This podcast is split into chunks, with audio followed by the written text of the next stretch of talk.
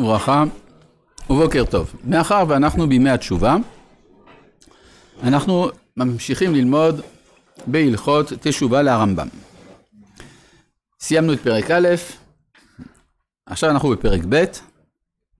בואו נראה קודם כל הלכה ב'. הלכה ב' מתחילה במילים ומה היא התשובה. בואו נעבור להלכה א'. הלכה א' אומרת איזוהי תשובה גמורה. אז הסדר הלוגי, זה קודם כל תגיד מהי התשובה, אחר כך תספר לי מהי תשובה גמורה. כאן הרמב"ם הופך, קודם כל מהי תשובה גמורה, אחרי זה מהי התשובה. ובכלל, זה פרק ב'. אני הייתי כותב בפרק א', מהי התשובה, ורק אחר כך כותב שיש מצוות וידוי, הרי איך, איך מתחיל פרק א'? כשעושים תשובה צריך להתוודות, אבל אתה לא הסברת לי מהי התשובה. כאן לכאורה, אם כן, הרמב"ם הלך בסדר הפוך מן המתחייב לכאורה מן ההיגיון, מהסדרנות. ההסבר הוא שיש מושגים שכדי להבין אותם, אתה לא יכול להתחיל מההגדרה. אתה צריך קודם כל להיפגש איתם, ורק אחר כך ההגדרה היא משמעותית. למשל, יום שבת, אם תשאל אדם שמעולם, אם אדם שמעולם לא שמר שבת, לא יודע מהי שבת, הוא שומע שיש אנשים שמדברים על השבת, מה זה שבת? אז אם יגידו לו, שבת זה היום שבו לא עושים כלום. זה אגב נכון, זה הלכה. הלכה, אסור לעשות מלאכה זו וזו וזו וזו. זה בעצם ההגדרה של השבת. זה לא הגדרה חיובית. הוא גם, גם אם תהיה לו רשימה מלאה של כל המלאכות האסורות בשבת, עדיין הוא לא יבין מהי השבת. אם הוא שמר שבת אחת, עכשיו כל ההגדרות האחרות הן משמעותיות עבורו, הוא מבין מה זה השבת. אותו דבר גם המושג של התשובה, הוא מושג כל כך עליון שצריך קודם כל לדבר עליו לפני שמגדירים אותו. לכן הרמב"ם קודם כל כותב, כשעושים תשובה, עושים וידוי, זה פרק א'. אחר כך, מהי תשובה גמורה, ואחר כך מהי התשובה. בדומה לזה גם מצאנו במה שנקרא התארים השליליים של האלוהות אצל הפילוסופים, שאומרים שאת אלוהים אי אפשר להגדיר, אבל אפשר להגיד מה הוא לא. אומר הרמב"ם, ככל שתדע יותר מה הוא לא, בסוף תדע מה הוא כן. אז גם פה יש לנו את המושג הזה. טוב, בואו נעבור עכשיו להלכה א', איזוהי תשובה גמורה. הביטוי תשובה גמורה שונה מביטוי אחר מפורסם גם כן, תשובה שלמה. יש תשובה שלמה, יש תשובה גמורה. תשובה שלמה זה הכוונה תשובה שכוללת את כל ההשלכות של המעשה הרע. כלומר, אדם עשה מעשה רע, והוא צריך לעשות, לעשות תשובה לא רק על זה שהוא עשה את המעשה הרע, אלא גם על כל הדברים הרעים שהשתלשלו מן המעשה הרע. והדבר הזה הוא לא תמיד גלוי לאדם. זה נקרא תשובה שלמה. תשובה שלמה כנראה זה לא בידי האדם לעשות, לכן אנחנו מבקשים, מבקשים הקדוש ברוך הוא, החזירנו בתשובה שלמה לפניך. כלומר שאתה תחשיב את ההשתדלות שלנו, את ההשתדלות שלנו לתקן את המעשה הרע, כאילו הקפנו בה מחשבה שלנו את, את, את המעשה ואת כל השלכותיו. לעומת זה, תשובה גמורה, זה משהו אחר. זה בידי האדם לעשות. גמורה מלשון גמירות דעת. והאדם עשה תשובה. האם הוא, האם הוא באמת עשה תשובה? כלומר, האם הוא יודע בוודאות שהוא באמת התכוון לחדול מן הרע, ומכאן ואילך לעשות את הטוב? שזה הגדרה של התשובה. אני לוקח... מה? השאלה... כן, לא, אבל לא, לא רק בפועל, אני מדבר גם כשבזמן שהתכוונתי, האם אני יודע שבאמת התכוונתי? זה נקרא גמירות דעת. אז יש מבחן לדבר הזה. המבחן שמברר לי האם עשיתי תשובה באמת או לא, זה המבחן שהרמב"ם מדבר עליו כאן. איזוהי תשובה גמורה? זה שבא לידו דבר שעבר בו, ואפשר בידו לעשותו, הוא פירש ולא עשה, מפני התשובה. כלומר, אותה עבירה מזדמנת לו. ועכשיו הוא נמנע. אז ההזדמנות החדשה היא בעצם המאפשרת את גמירות הדעת של התשובה. מובן? אה, כמו שהפסיכולוגים אומרים שאדם שעבר טראומה, נגיד אה, תאונת דרכים, אז הוא צריך לה, שוב לעלות על ההגה ולנסוע באותם המקומות. כי זה מאפשר לו להתגבר על הטראומה. אז גם פה, המפגש עם אפשרות העבירה מחדש, זה מה שגומר את התשובה. במובן הזה תשובה גמורה. אם עושה, אז זה, עבירה חדשה. זה עבירה חדשה. לא, אדם עשה תשובה, באמת. אחר כך עשה עוד פעם את אותה עבירה. אז, אז זה עבירה חדשה, זה לא מבטל את התשובה הראשונה שהוא עשה. הוא עשה עבירה, עשה תשובה, אחר כך עשה עוד אותה עבירה, שוב תשובה. רק שאין דבר כזה החטא ואשוב, אבל, אבל אה, התשובה היא נבחנת. מהי ההבחנה? הנה אומר, כיצד? עשה מפני התשובה לא מיראה ולא מכישלון כוח. כיצד? הנה הוא מביא לנו דוגמה חריפה. הרי שבא על אישה בעבירה. ולאחר זמן נתייחד עמה. מה זה נתייחד? הזדמנו להיות באותו מקום, מקום סגור. והוא עומד באהבתו בה, ובכוח גופו, ובמדינה שעבר בה. ופרש ולא עבר, זהו בעל תשובה גמורה. הוא ששלמה אמר, וזכור את בוראיך בימי בכורותיך. זה קרה, לא. אני הסברתי את זה בערך פעם, פעמיים, אתה רוצה פעם שלישית? אני אסביר עוד פעם שלישית, ואז התשובה uh, היא שזה קרה. זה קרה, זה לא דבר שיוזמים, אבל זה קרה. מכל מיני סיבות פתאום הוא מתייחד עימה. אז, אז אה, וזהו בעל תשובה גמורה. הוא ששלמה אמר, וזכור את בוריך בימי בכורותיך. ואם לא שב אלא בימי זקנותו, ובעת שאי אפשר לו לעשות מה שהיה עושה, אז תגיד, זה לא חוכמה שאתה עושה תשובה, אף על פי שאינה תשובה מעולה, מועלת היא לא, כלומר מועילה, ובעל תשובה הוא.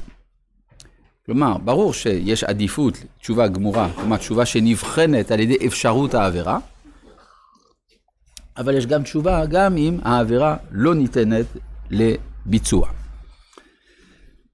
אפילו עבר כל ימיו ועשה תשובה ביום מיתתו ומת בתשובתו, כל עוונותיו נמחלים, שנאמר, עד אשר לא תחשך השמש והאור והירח והכוכבים ושבו העבים אחר הגשם, שהוא יום המיתה.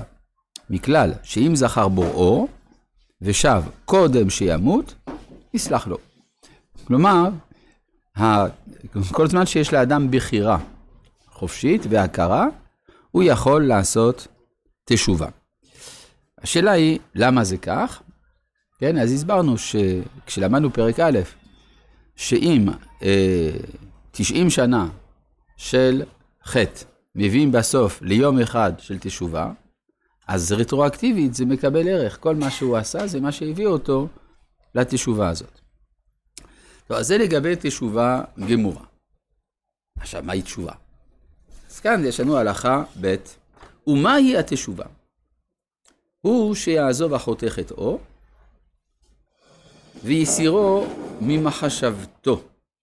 מה זה יסירו ממחשבתו? כאן יש לנו אה, מכשול בגלל העברית המודרנית.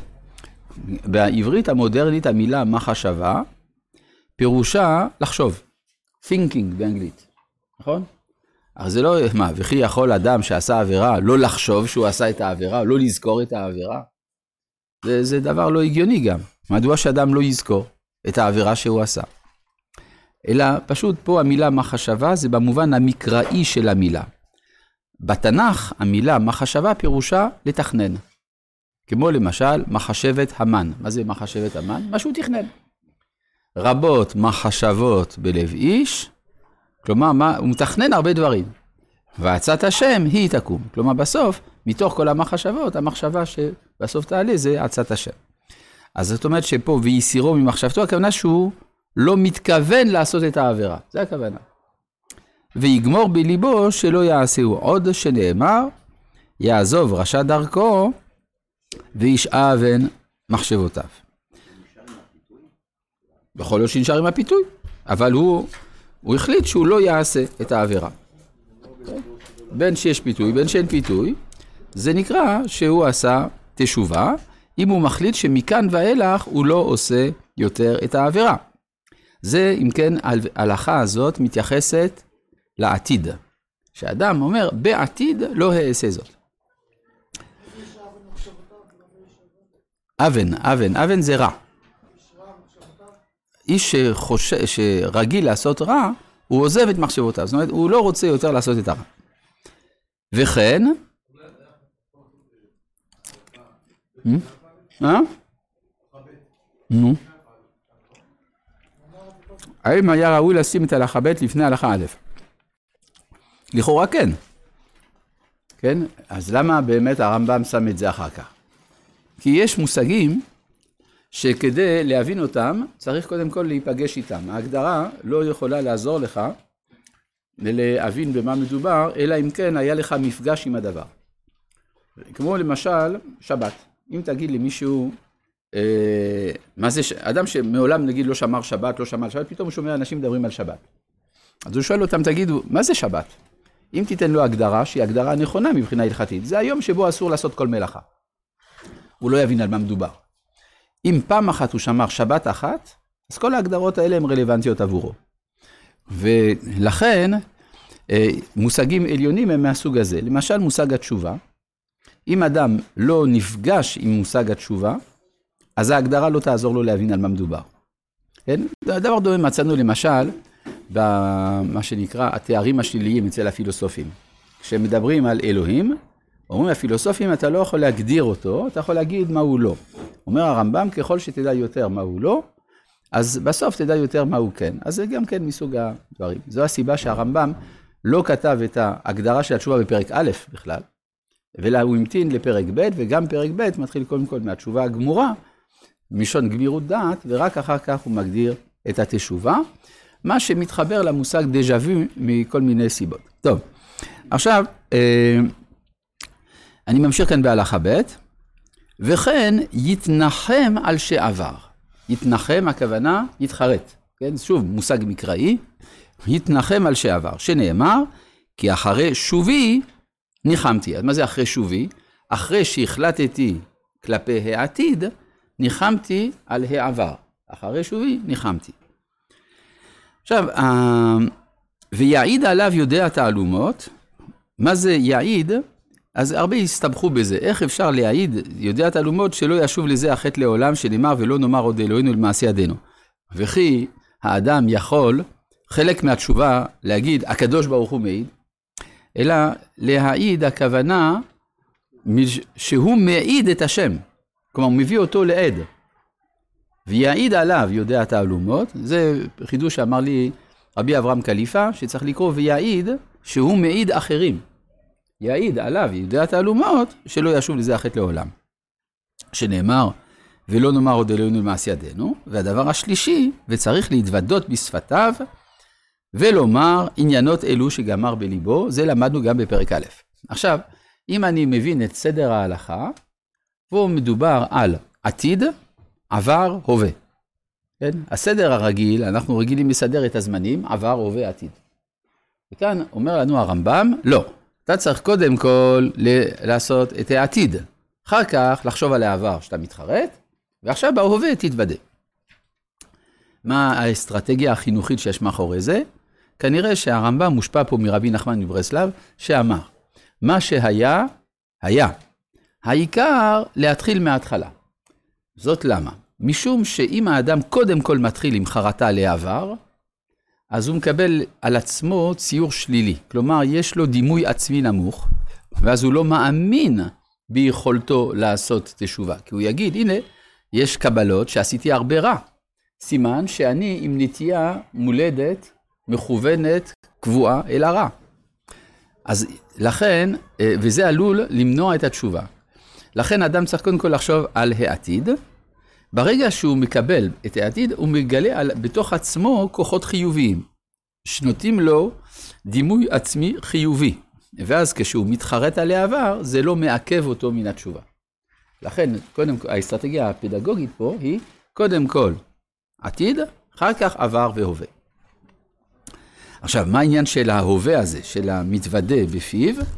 יש על זה הרבה, גם פה יש עניין אה, פסיכולוגי. האדם חושב הרבה מחשבות. איך אני יודע מתוך כל המחשבות שלי, מהי המחשבה האמיתית שלי? אני חושב הרבה דברים, חושב ככה, ככה, ככה, איך אני יודע מה באמת המחשבה שלי? התשובה היא, מה שאני אומר. מה שאני אומר זה גמר המחשבה. לכן, צריך גם להתוודות ולומר בפיו. זה שונה ממצוות וידוי כפי שלמדנו אותה בפרק א'. בפרק א' למדנו שהווידוי זה לעמוד לפני השם.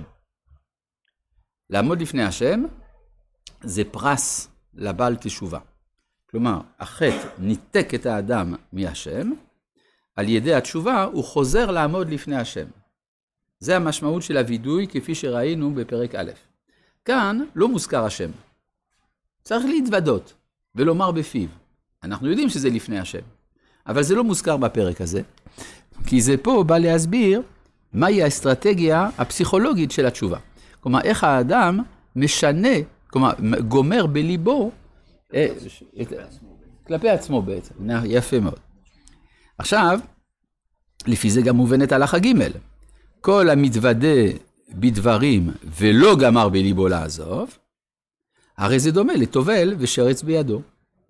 שאין התפילה מועלת לו עד שישליך השרץ, וכן הוא אומר, הוא מודה ועוזב ירוחם. וצריך לפרוט את החטא, שנאמר, אנא חטא העם הזה חטאה גדולה, ויעשו להם אלוהי זהב. זה הלכה ג'. נכון.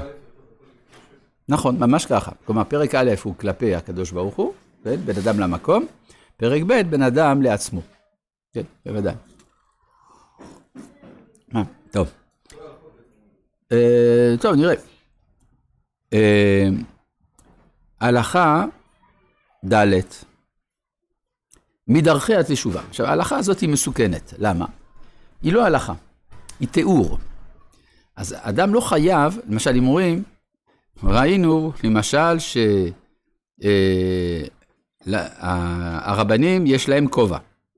אז אדם רוצה להיות תלמיד חכם, אז הוא אומר, טוב, אני אלבש כובע, ככה מתחיל ככה להיות תלמיד חכם. אז גם פה, מדרכי התשובה, מה שמתואר כאן, זה התנהגויות של בעלי תשובה, הם לאו דווקא התנהגויות לחיקוי, אבל הן התנהגויות צפויות. זה הכוונה. זה, זה יכול לקרות, לא חייב לקרות. מדרכי התשובה להיות השב צועק תמיד לפני השם, בבכי ובתחנונים. בסדר, לא חייב. הרי התשובה אמרנו, זה שינוי הרצון.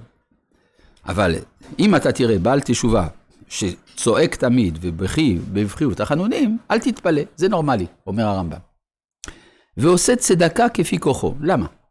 מה הקשר בין צדקה לבין עבירה שעשיתי? אדם עשה עבירה כלשהי, בכל תחום שהוא, עכשיו הוא עושה תשובה, אז הוא גם נותן צדקה. מה, מה הקשר? פשוט מאוד. אדם, כשהוא, עושה, כשהוא חוטא, חושב על עצמו. כלומר, בעצם כל עבירה היא ביטוי לאגואיזם מסוים, שאדם חושב על השיקולים שלו. והצדקה זה לחשוב על חברו. ולכן, אם אדם עושה תשובה, הנטייה הטבעית היא להפוך את ההתנהגות שלו של התייחסות לחברו. לכן, עושה צדקה, כפי כוחו, ומתרחק הרבה מן הדבר שחטא בו. גם פה זה דבר מאוד מעניין. מצאנו שבעלי תשובה, לפעמים יש להם התנהגויות מוגזמות של הגנה על עצמם. עכשיו, זה בסדר, זה בסדר, בתנאי אחד, שהם לא הופכים את זה לנורמה. למשל, אפשר לראות בחתונות של בעלי תשובה, שיש קיר בטון בין הנשים לגברים, עם אה, תיל ושברי זכוכית. שלא לדבר עם מצלמות אבטחה וגם לפעמים תת מקלע. עכשיו, הדבר הזה הוא בסדר, הוא כשר, זה מותר, דבר אחד, רק לא, זה לא צריך להפוך להיות הנורמה של מי שלא עבר את מה שהם עברו. מי שאומר, אני עברתי ככה וככה, אתה צריך להבין אותי. בסדר, מקבל. אבל זה אופייני לבעל תשובה. הוא מתרחק הרבה מן הדבר שחטא בו, הוא משנה שמו. כלומר, אני אחר ואיני אותו האיש שעשה אותם המעשים. יש באמת לפעמים שאנשים משנים שם כדי להתחיל את החיים מחדש. אברהם נקרא אברהם, יעקב, ישראל, כן, כלומר, אה, מקב... ויקרא משה להושע בן נון יהושע. כלומר, מצאנו ששמו של האדם מורה על הייעוד שלו. ואז כשאדם חוזר בתשובה, הוא רוצה למצוא לעצמו דרך חדשה, זה דבר שיכול לקרות. הוא משנה מעשיו כולם לטובה ולדרך ישרה. מה זאת אומרת משנה מעשיו כולם לטובה? הרי הוא עשה תשובה על עבירה אחת. אבל יש לזה אפקט של סינרגיה. זאת אומרת, אם אדם עושה תשובה על עבירה אחת, הדבר גורר יחד איתו שינוי במאזן של הנפש שלו, ואז הוא עושה כל מעשיו לטובה. מה? מה? לא, מדובר, הרי מדובר מדרכי, השווא, משנה כל מעשיו לטובה. לכאורה, אם אתה מדבר שהוא עשה את כל העבירות, אז זה, הוא עדיין בהגדרת השווא. אם אתה אומר שהוא, שהוא משנה כל מעשיו לטובה, אתה אומר שזה תוספת על זה שהוא עשה תשובה, אז מדובר על זה שהוא עשה תשובה על עבירה אחת, ואז הדבר הזה גורם לו, צדקה, בוכה וכולי, הוא משנה שמו, הוא משנה כל מעשיו לטובה. כן, משנה מעשיו כל לטובה, פה זה לא בהגדרת התשובה, אלא זה דברים שהוא עושה בעקבות התשובה. כן, וגולה ממקומו, זה ראינו שלפעמים אנשים באמת אחרי תשובתם, כשהם עשו דברים חמורים, לא רק שמשנים את שמם, באמת עוברים למקום אחר, אני מכיר גם מקרים כאלה, שגלות מכפרת עוון, למה גלות מכפרת עוון? אומר הרמב"ם, מפני שגורמת לו להיכנע ולהיות עניו ושפל רוח. למה האדם נכנע ושפל רוח כשהוא בגלות? כי כאשר אדם נמצא במקום שכולם מכירים אותו, בחברה שבה הוא רגיל, אז יש לו את הכבוד שלו, לפי עניינו, כל אדם יש לו כבודו. אבל במקום שבו לא מכירים אותו, אפילו יהיה האדם הנכבד ביותר בעולם, לא מתייחסים אליו. כן? כל מי שהיה נספח במילואים יודע. ולכן הדבר הזה גורם להיות עניו ושפל רוח, ומתקן את דרכיו. רבי חנניה